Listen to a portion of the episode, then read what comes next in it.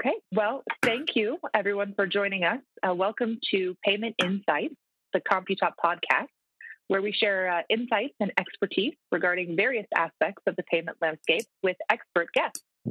Today's episode focuses on going abroad, payment trends, and things you should consider when strategizing about expanding your business internationally and how to maximize success. I'm your host, Brianna Kovach, Vice President of Partnerships for CompuTop, along with my experienced co host, Jed Danbury.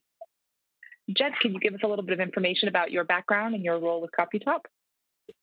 Yes, thank you. So my name is Jed Danbury. I've spent 15 years in the payments industry at large acquiring companies. Really love the payments industry, and it's an exciting field, and love helping clients expand into new markets and reach new customers. Excellent. Thank you, Jed. Today's episode features our guest expert, Steve Villegas, who serves as Vice President and Head of Partnerships for North America at PPRO. Steve, can you tell us a little bit about your background and your role at PPRO? Absolutely. Hey, Brianna. Hey, Jed. Thanks for having me today. Looking forward to speaking with you all today. Um, certainly, in my background, uh, similar to Jed, been in the industry for a little over 15 years. Uh, and I started in the industry with uh, one of the large acquirers, First Data, and worked uh, through a lot of different areas of business, SME to uh, large corporations, uh, and then served as head of partnerships uh, for a lot of their business. And then was with a smaller PSP for a while, and then joined PPRO three years ago. and PPRO is, is a company that focuses on the local payments areas of the world, providing access to our partners to over 150 payment methods globally.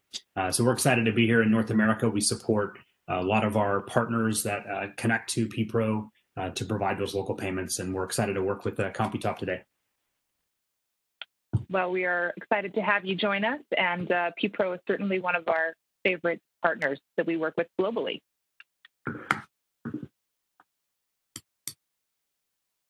So, uh, just a little bit of background about CompuTop for those who may not be familiar with us. Uh, CompuTop is an independently owned and operated payment gateway with more than 20 years' experience with payments. Uh, we partner with best in class service providers and acquirers, one of those being PPRO, uh, to offer tailored, flexible end to end solutions uh, to suit merchants' needs, uh, because obviously each merchant has a unique set of needs. We support more than 350 integrated payment methods worldwide for thousands of customers, uh, and that includes processing more than $34 billion in transactional volume in just 2018 alone. So we focus on all aspects of payments. We have operations in the US, the UK, China, and throughout Germany. Uh, we are a German based company. Um, so we know the importance of having trusted advisors with local knowledge and experience who can really work with merchants to help find the right combination, the right solution to maximize revenue potential. Um, and, and this is obviously unique for each merchant, but also very unique for each market. And that's one of the things that we're going to focus on throughout the remainder of this session. And with that global reach, we all know how important it is to have resources and solutions that can reach each of the clients you're looking to get to. We support clients around the world, everywhere from small, medium sized businesses to large enterprise businesses, multinational organizations with complex solution, solution requirements. Yes, we, we uh, have uh, customers we've had for many years, and um, they are certainly what drives they drive our decision making.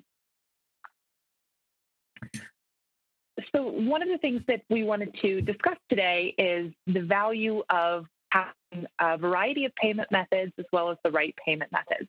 Um, and w- what's interesting is uh, based on research, conversion rates, you know, we all know that conversion rates, of course, make a big impact on bottom line.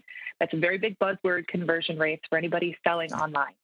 Research has shown that offering five payment methods or more can increase conversion rates by 13% and offering nine or more payment methods can actually increase con- conversion rates by 58%. I mean, for me, this is a very impressive number. That means without doing anything else, one can see a huge increase in conversion rates just by having a variety of and the right payment methods on your checkout upon checkout. Um, Steve, you know, PPRO has a lot of expertise in this area. What what has your research shown about offering the right localized payment methods when it comes to checkout? Yes, um, what we see, first of all, when you think about local payments and what's taking place around the globe, uh, typically here in the US, we think about using our credit cards or our debit cards. Uh, but around the world, over 70% of the transactions on e commerce, they use some other payment type besides uh, a Visa or MasterCard or a, a, a regulated uh, card from, a, from an international perspective. Um, so when we think about what's taking place uh, within a shopping cart, if you do not see your payment preference there, if you don't have a credit card to use a payment, then you're going to abandon that shopping cart uh, in low likelihood. And what we find is that when uh, partners, when merchants aren't providing uh, the right payment method, then it's over 60% abandonment rate that generally takes place, uh, which obviously just the, the inverse of con- conversion, you have very low conversion in that case. Yeah, wow, that's a that's a big number, uh, and I think probably a lot of people would be surprised to to hear that it has such an impact. And Steve, on that note, you know, thank you for sharing. As the perspective comes from a U.S. consumer or business, you know, we're all familiar with with standard card brands, e-wallets like Apple Pay and Google Pay are generally the most common and preferred method. And we're a large country with, with a shared language culture and makes the payments environment a little less complex and dynamic. Um, on the next slide, we talk a little bit about, you know, that's obviously a very different case with payment methods in Europe. You can see from this slide here that there are many different payment methods some have particular interest in individual countries. Some are pan-European. So in places like Europe, uh, with varying different cultures, uh, customs, payment preferences, tell us about how that's important for PPRO and, and offering those specific payment methods to those customers. Sure. First, I'll start off with most of Western Europe is much like the US or North America, where the card and credit cards is, much more highly used uh, as from a form of payment. Um, when you think about the rest of Europe, and you you know even starting with the, the Netherlands and working your way east, uh, most other countries are using other some some other form of payment. And I'll start with the Netherlands. Uh, when you think about Ideal or SEPA, which is the uh, it's a you know, standard European payment acceptance method, and that was established when the EU uh, was developed, and where you can do actually do a real time bank transfer uh, and provide uh, your banking information. Uh, it's uh, there. They, everyone has an IBAN, an international bank account number, uh, and there's there's way really easy ways to pay. Uh, Ideal, as I mentioned, is a is a net is a network that connects most of the banks, the large banks in the Netherlands, and most I think over sixty percent of consumers use Ideal for their e-commerce purchases. So if you're not offering Ideal in the Netherlands, the likelihood of you you know having a consumer in the Netherlands purchase your products is very low. Um, so those those are some interesting things that take place. Uh, when you look at Sofort, uh, Sofort is uh, out of uh, Germany, and they they generally are providing a, a payment method that is a, a, pay now type of payment method, and uh, that along with uh, you know Klarna is another offering uh, that's part of that entire portfolio, portfolio as well. Um, Klarna, of course, offers the ability to uh, break up the payment into either uh, multiple payments, um, like six payments, or you could you know slice those payments up, or you can have a few installments uh, that are made. So there's a, a variety of ways that uh, people are used to paying in Europe, and more specifically in their region, they're used to paying. when you think about Poland, for example, P24 uh, is the one of the primary methods there, and the Polish uh, are used to that method. Uh, and in fact, the majority of uh, of Polish uh, Polish do not have Poland uh, do not have credit cards there. So you're thinking about the the necessity to offer those types of payment methods in particular countries where it's going to be necessary that you're you're thinking about that consumer and how they pay.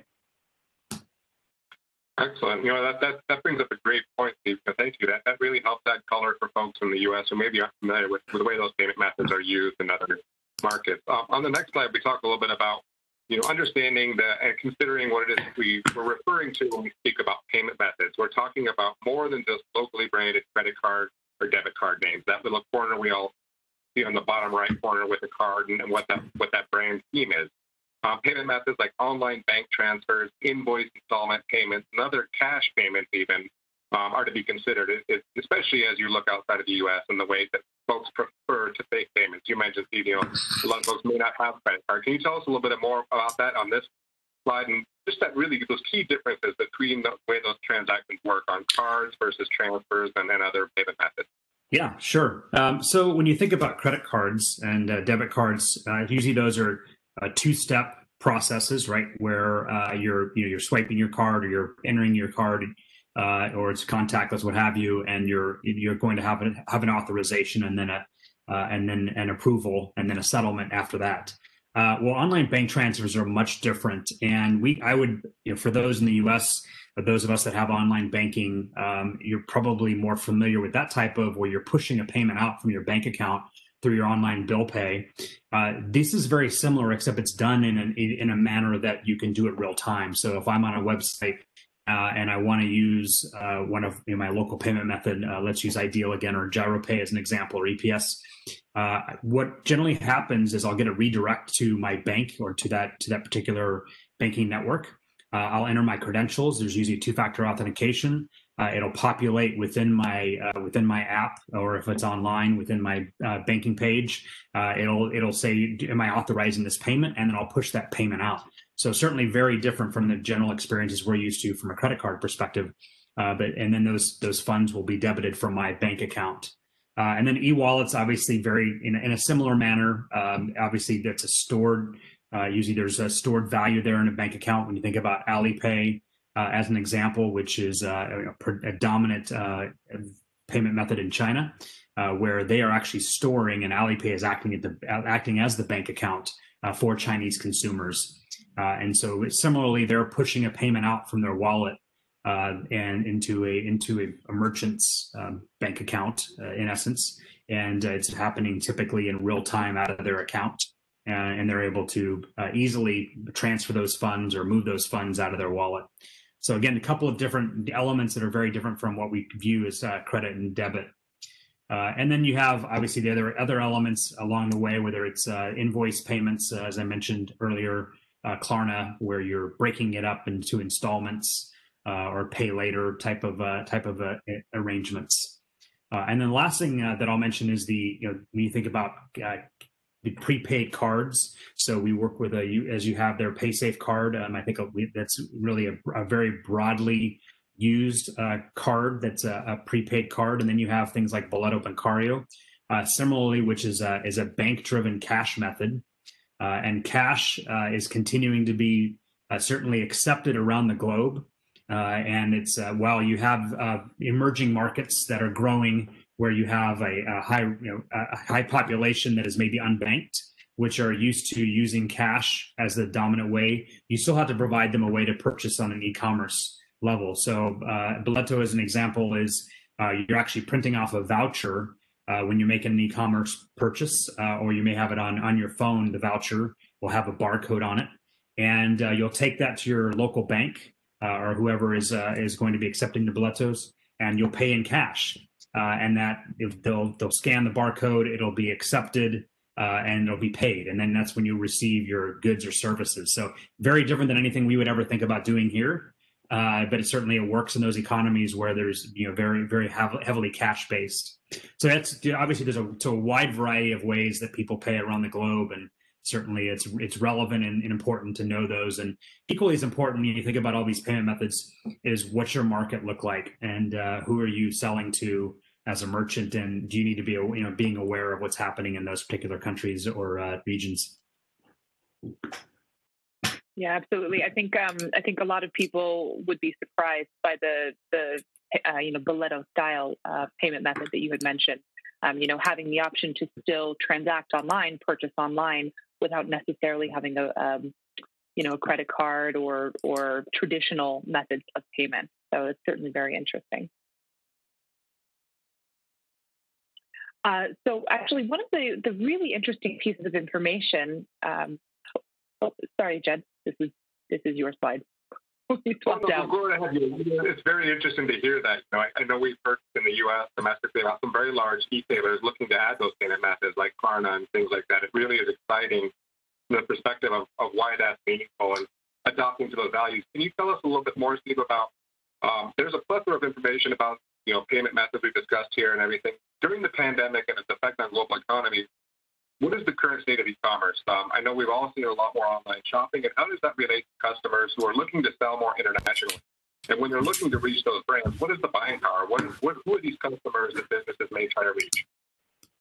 Yeah, so it's been really interesting to see what's taken place in the last uh, nine months, right? Uh, as we've all been in the middle of this pandemic. Um, certainly, I think it was expected that e commerce would grow. I don't think we expected to see the growth uh, that we've seen. Uh, when you think about year over year volume growth, we saw an 84% increase from our clients um, uh, in the first six months of the year, uh, and driven from uh, from a lot of movement towards e-commerce. And it's all it's across the board of different types of goods and services that I'll mention here in, in briefly. Uh, but from from a U.S. standpoint, what's interesting here, obviously, you know, when we when we think about online sales, uh, I think typically uh, 12 to 15, 12 to 13 percent of of e-commerce or retail sales were e-commerce, and we were growing about 10 to 12 percent annually. Uh, well, you think about what happened in the last six months, um, really that's accelerated to where that growth now is closer to 20% of the actual e-commerce uh, or retail sales is e-commerce today. Um, so it's growing at a much greater uh, rate. That's happening globally.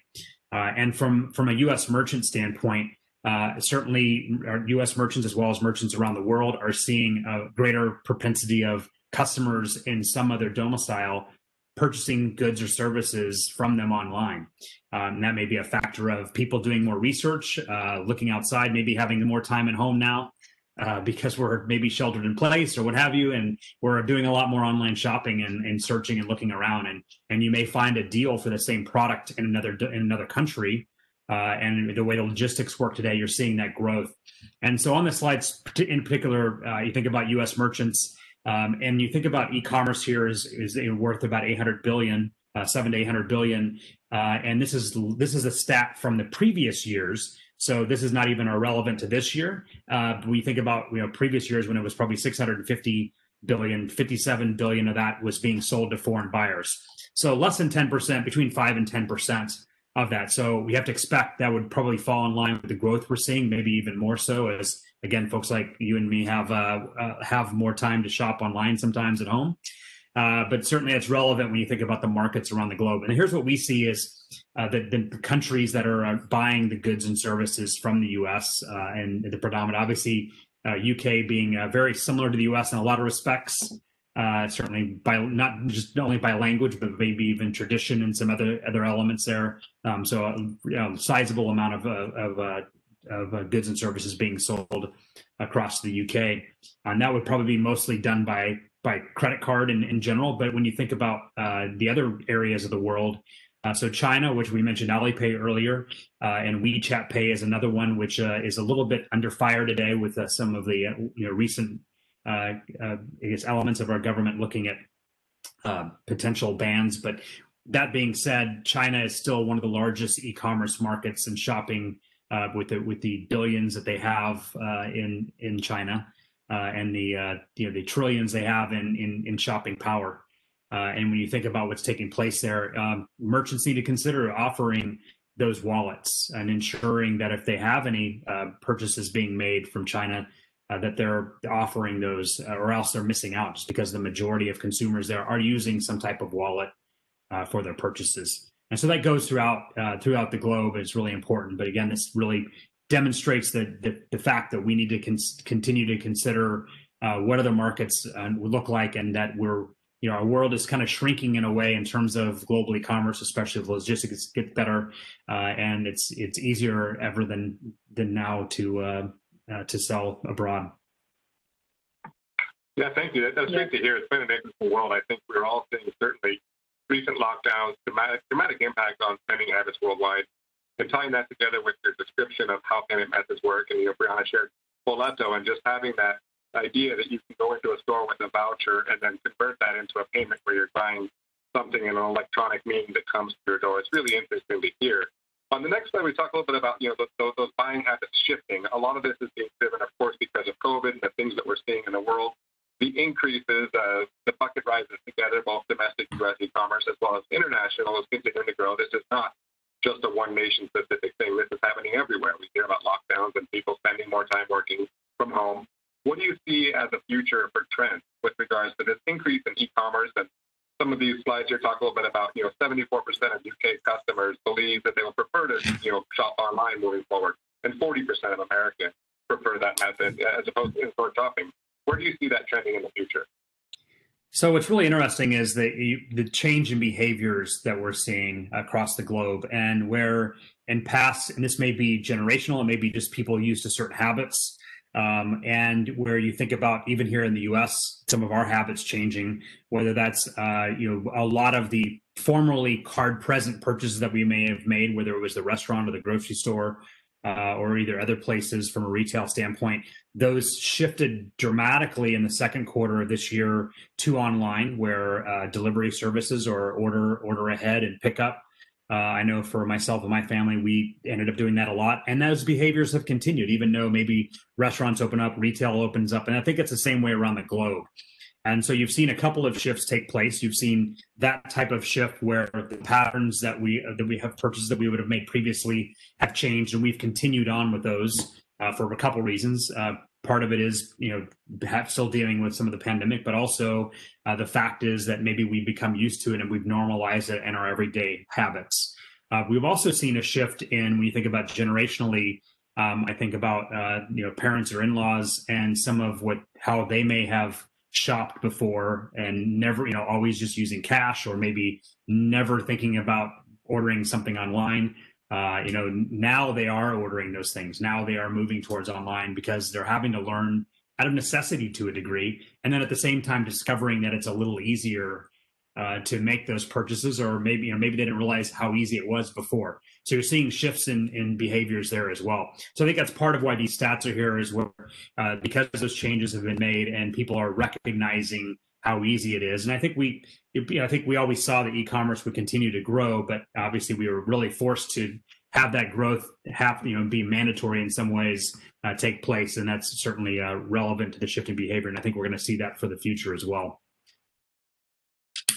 Yeah, absolutely. I mean, I would imagine not only are consumers becoming more um, comfortable with that and adapted to it, but but merchants uh, who may not necessarily have had as much of an online presence, or maybe if they did, um, they've recognized the value and, and really, you know, beefing up the user experience and making the things, you know, their sites easily um, easy to navigate, et cetera. So, I mean, certainly, I think with with these necessary shifts, I, I agree that's probably something that's that's probably going to continue for the future. Yeah, I agree with you there. I think that that has been a big piece of it as well. Is is merchants recognizing and shoppers like us, we want to be able to make sure that we are uh, having the uh, the the easiest way to to pay, right? The easiest shopping experience, whatever is easiest. And I think you know, I think a lot of us will refer to Amazon at times, right, with the one click, and they kind of mastered that uh, and I think every merchant has taken notice and trying to make the uh, the, the, payment method, uh, you know, the payments piece, the easiest part as possible. Um, so you're not, you know, you're, you're not second guessing your purchase potentially, or you know, backing out of the shopping cart, uh, but you're going through with it and, it, and making it very easy. So it re, you know, really eliminating friction. Um, so interesting slide here, and these are some of the top trends we've seen in the last in the first six months this year, and these continue. Um, so you can see some of the stats here, and these were just really relevant and some some surprises here. Uh, and maybe I shouldn't be surprised because I know I saw a lot of packages show up at my own door uh, with some folks in my household. Uh, the top one, women's clothing, growing that much. Uh, we talked about food and beverage, and certainly I think if you think about the online ordering and how often, uh, and I you know I found it easier just to go and pick up food at times than uh, try to order it or um, into a restaurant and thinking about waits or thinking about you know potential risks and those things that take place. Uh, furniture and home furnishings is interesting. I think we saw a really large uptick, especially, and this probably goes with electronics as well, especially immediately following uh, when things started to go into lockdown. When you think about uh, did did did somebody need a new office chair potentially because they were going to be sitting at a, at their desk, or maybe they had to buy a desk or a monitor or a mouse and keyboard or whatever it may be. Uh, we saw a, certainly a, a, pretty large increase in those areas um, particularly in the second quarter, uh, because of a lot of the work from home uh, changes that were taking place around the globe. Uh, and then gaming has always been obviously uh, an online uh, mecca, and uh, certainly we saw a lot of growth there. And I think this really probably dealt with. you always see growth in gaming, but especially video gaming when when a lot of the schools all of a sudden got let out prematurely for the summer uh, in the in the you know in the spring, and uh, certainly we saw a rise and a, a huge increase uh, from a lot of our partners uh, and their merchants that are in the in this part of the industry. and so it's not surprising, and I could even say in my own household, certainly there was a lot of online gaming going on here uh, you when school was a you know, online learning was maybe a couple hours a day or whatever it turned out to be, and then you know took us right into summer. So I don't think any of these trends would surprise anyone, uh, but it's just been interesting to see that kind of growth uh, in these various industries. Uh, and I think after we get through this year, we'll we'll probably map that out and look year over year and see what did that look like, and are we still continuing to see these same trends, uh, or have the trends shifted anywhere? uh, into other areas uh, around in other other segments. We would imagine eventually travel will come back, and that'll be a huge growth, you know, growth into some point in time. At least we all hope travel will come back. Uh, you know, I, I, know personally I miss miss traveling to some degree, uh, but yeah, I'm very fortunate and thankful that get to work from home as well. Yes, I, I, I, certainly am with you on the the travel. Um, I, I, originally was a bit surprised uh, by the growth in the food and beverage uh, sector of 285 percent, uh, but I suspect that a lot of that is that uh, I, I, know that many restaurants have stated that they're not accepting cash anymore. So um, where folks would traditionally come into a, a restaurant, dine in, and there would be a, an exchange of cash. I would imagine that influences that number. I was also initially very surprised by the growth in women's clothing stores of 311%. I thought, wow, um, we're likely to have some very well dressed people post lockdowns. But uh, upon further thought, I, I suspect that a lot of that must be in more leisurely wear. Um, more comfortable at home wear, whereas many people having to spend so many hours outside of the home in an office, traveling, um, they may not have necessarily had as much leisure wear as they needed during COVID 19 time. Yeah, I would agree with those both those sentiments. And going back to the food and beverage piece, just one one more point that I'll make. Uh, I think when you think about again going back to uh, frictionless, uh, there are there are a lot of different apps that have been developed uh, that are centralized into the menu app, uh, and I think there's a few out there that all that will uh, dominate the market. But what I've seen is when you use them once, and if you store your, then it's really easy to go in there, and even you know the ones that are really advanced, they'll they'll know what you ordered last time based on your credentials, and they'll pop pre-populated. You want to order the same thing you ordered last time, and if you're a creature habit, you like the same foods or from the same restaurants. It's pretty easy, and it's almost as easy as uh, some of those retail purchases. So I think we'll continue to see uh, see some of that uh, continue to help drive the uh, the restaurant uh, food and beverage uh, growth there too. Yeah, no, absolutely. That, that's perfect. That, that, you, you both bring up great points on how you know COVID has kind of forced our hand, if you will, and, and changing preferences and payment methods and the relevance of less reliance on cash. I, uh, it's always interesting when you go to businesses, and even if you do have a cash transaction where it's accepted, there's no coins available. There's shortages in that space.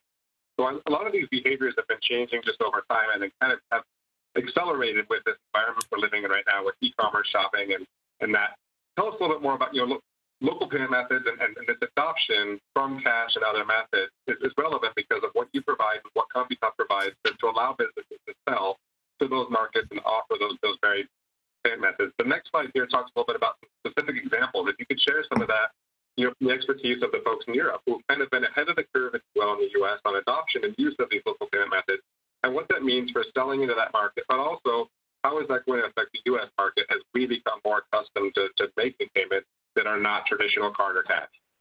Sure.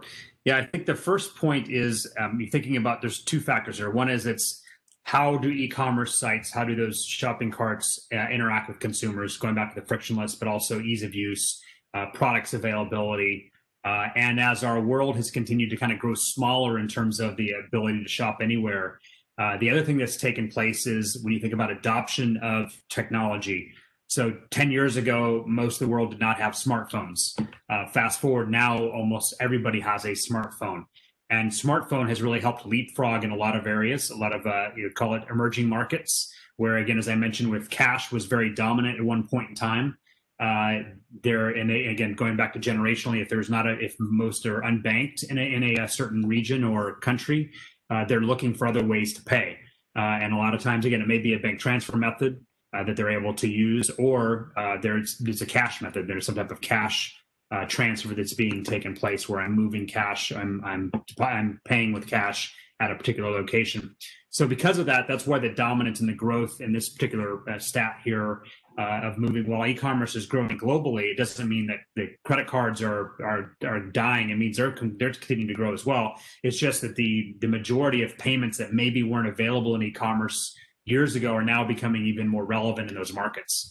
And so the both the payment schemes that we work with around the globe, that you all work with, uh, they recognize that. So they're trying to adopt their technologies uh, to moving to things like QR codes. And so we have several of the payment methods that are using the QR codes. And I think we've seen this here. And you think about, you know, you walk around, if you go to restaurants, most restaurants are now moving to like QR code menus, right? Well, similarly, if you think about buying online, even QR codes being used uh, in that in that type of experience, or QR codes if I'm if I'm out shopping uh, and I can link it to my wallet as part of a technology. Uh, and now it's a it's a card not present transaction because I'm not presenting a card, or if it's linked to a bank transfer or a wallet like an Alipay or a WeChat or, or one of the other wallets that are dominant around the world. So all of those things progressing from a technology standpoint um, are allowing this shift to take place, uh, and really it's driven by consumers' ease of use uh, and the products and, the, and availability and uh, and on the on the shopping sites. But you mentioned the next slide. So what we've saw is a change in some of the behaviors uh, across uh, and some some interesting things from a growth standpoint. Um, you, you, you, we'll talk about the first there. So the consumers are in Mexico, merchants are in the U.S. And this isn't something that's new. I mean, it's gone on for years where there's products and services here in the U.S. are being offered, and vice versa. But you have you know customers in Mexico that are buying it from U.S. merchants, uh, and we saw a growth of 11% uh, during uh, in, in, January to June of this year. So not a giant growth, but a good enough growth. And I think where we saw it certainly was on the on the cash method. So like OXXO, which is similar to what I mentioned Boleto earlier. It's a cash based method uh, where the consumer actually there's something like a, a 50,000 uh, OXXO stores down in Mexico where the consumer again is printing off a voucher. They're going to the OXXO local convenience store and they use this to pay a lot of things. They may pay their utilities this way. They may pay for certain services this way but they can also pay for e-commerce purchases this way. Um, and so we saw a, a growth there. Um, the next one uh, these are consumers in belgium uh, who Bancontact as the, the largest payment method in belgium. Uh, it's a local card there but it also acts as a bank transfer method so it's connected to my bank account uh, and you know, merchant the merchants in Germany saw 52% growth uh, from the consumers in, in Belgium. And again, through, during this period of time. Uh, and again, if you're a, a merchant in Germany, uh, which in Germany they traditionally are not very card card centric. Uh, they're very used to bank transfer methods themselves because they typically uh, most consumers don't have credit cards there. Um, so they're they're used to these lo- levels of local payment methods and acceptance there and understanding that. Uh, the, the, iDEAL, as I mentioned before, in the Netherlands, you have consumers there uh, in the Netherlands that are shopping in uh, Ireland, and my guess is they're buying buying good Irish whiskey. Um, now, I don't know that for a fact, but uh, I, I have to imagine that's got to be the number one export out of Ireland. Um, so iDEAL is the payment method and, and linking that, and you see the huge increase there, 240%, which is uh, quite incredible. And when you think about the, the growth there, um, we mentioned Sofort and Klarna early on in this uh, podcast, and uh, certainly those are methods that are uh, used for either the local bank account or Klarna can be used uh, in a number of manners for a for a pay later or an invoice type of payment, uh, slicing the payment up, uh, and to and here you see the, the growth there from from for French merchants from German consumers, and the last but not least, there again Polish consumers buying from from Netherlands merchants. Uh, and uh, the merchants in the Netherlands were offering uh, one of these payment methods that the the Polish prefer. So that we saw those examples. We've seen those examples around the globe. This was very Eurocentric here. Uh, because we saw a lot of transactions taking place in these particular areas. Uh, and, and Europe is a kind of a microcosm for cross border because you have so many countries there and so many different types of consumers, so many languages. Uh, but across the globe, if anywhere you go anywhere around the world, and you're going to see maybe not the exact same types of growth, but you're going to see growth in a cross-border manner. And I think this is really important that uh, U.S. merchants take notice, that uh, PSPs here notice uh, that it's important when you're selling to these geography uh, that these particular payment methods are very important. Yeah, absolutely. Very interesting stuff. Um, PPRO, obviously, uh, as we discussed today, um, has a, an impressive amount of really insightful information and data, um, not only about the effects of the current global pandemic, COVID 19, um, e-commerce, but also you know c- consumer behaviors in general, payment methods, et cetera. Um, you have even more information than what we discussed today in uh, the PPRO white paper, Payments in a Time of Social Distancing. So, for any of our listeners who are interested in more information about what we've discussed today or, uh, or from PPRO's white paper, um, please feel free to visit our website, uh, computop.com, on the tab Payment Insights. Uh, where you can find today's episode as well as a link to the white paper that I just referenced. I'd like to thank our guest expert, Steve, for joining us today and for sharing so much information. Uh, thank you, everyone, for tuning in, and be sure to keep an eye out for future episodes of Payment Insights, the CompuTop podcast. Thank you, Steve. Thank you so much. Have a great day, everybody. Thanks Thank you, Brianna. Thank you, Jen. Thank you both.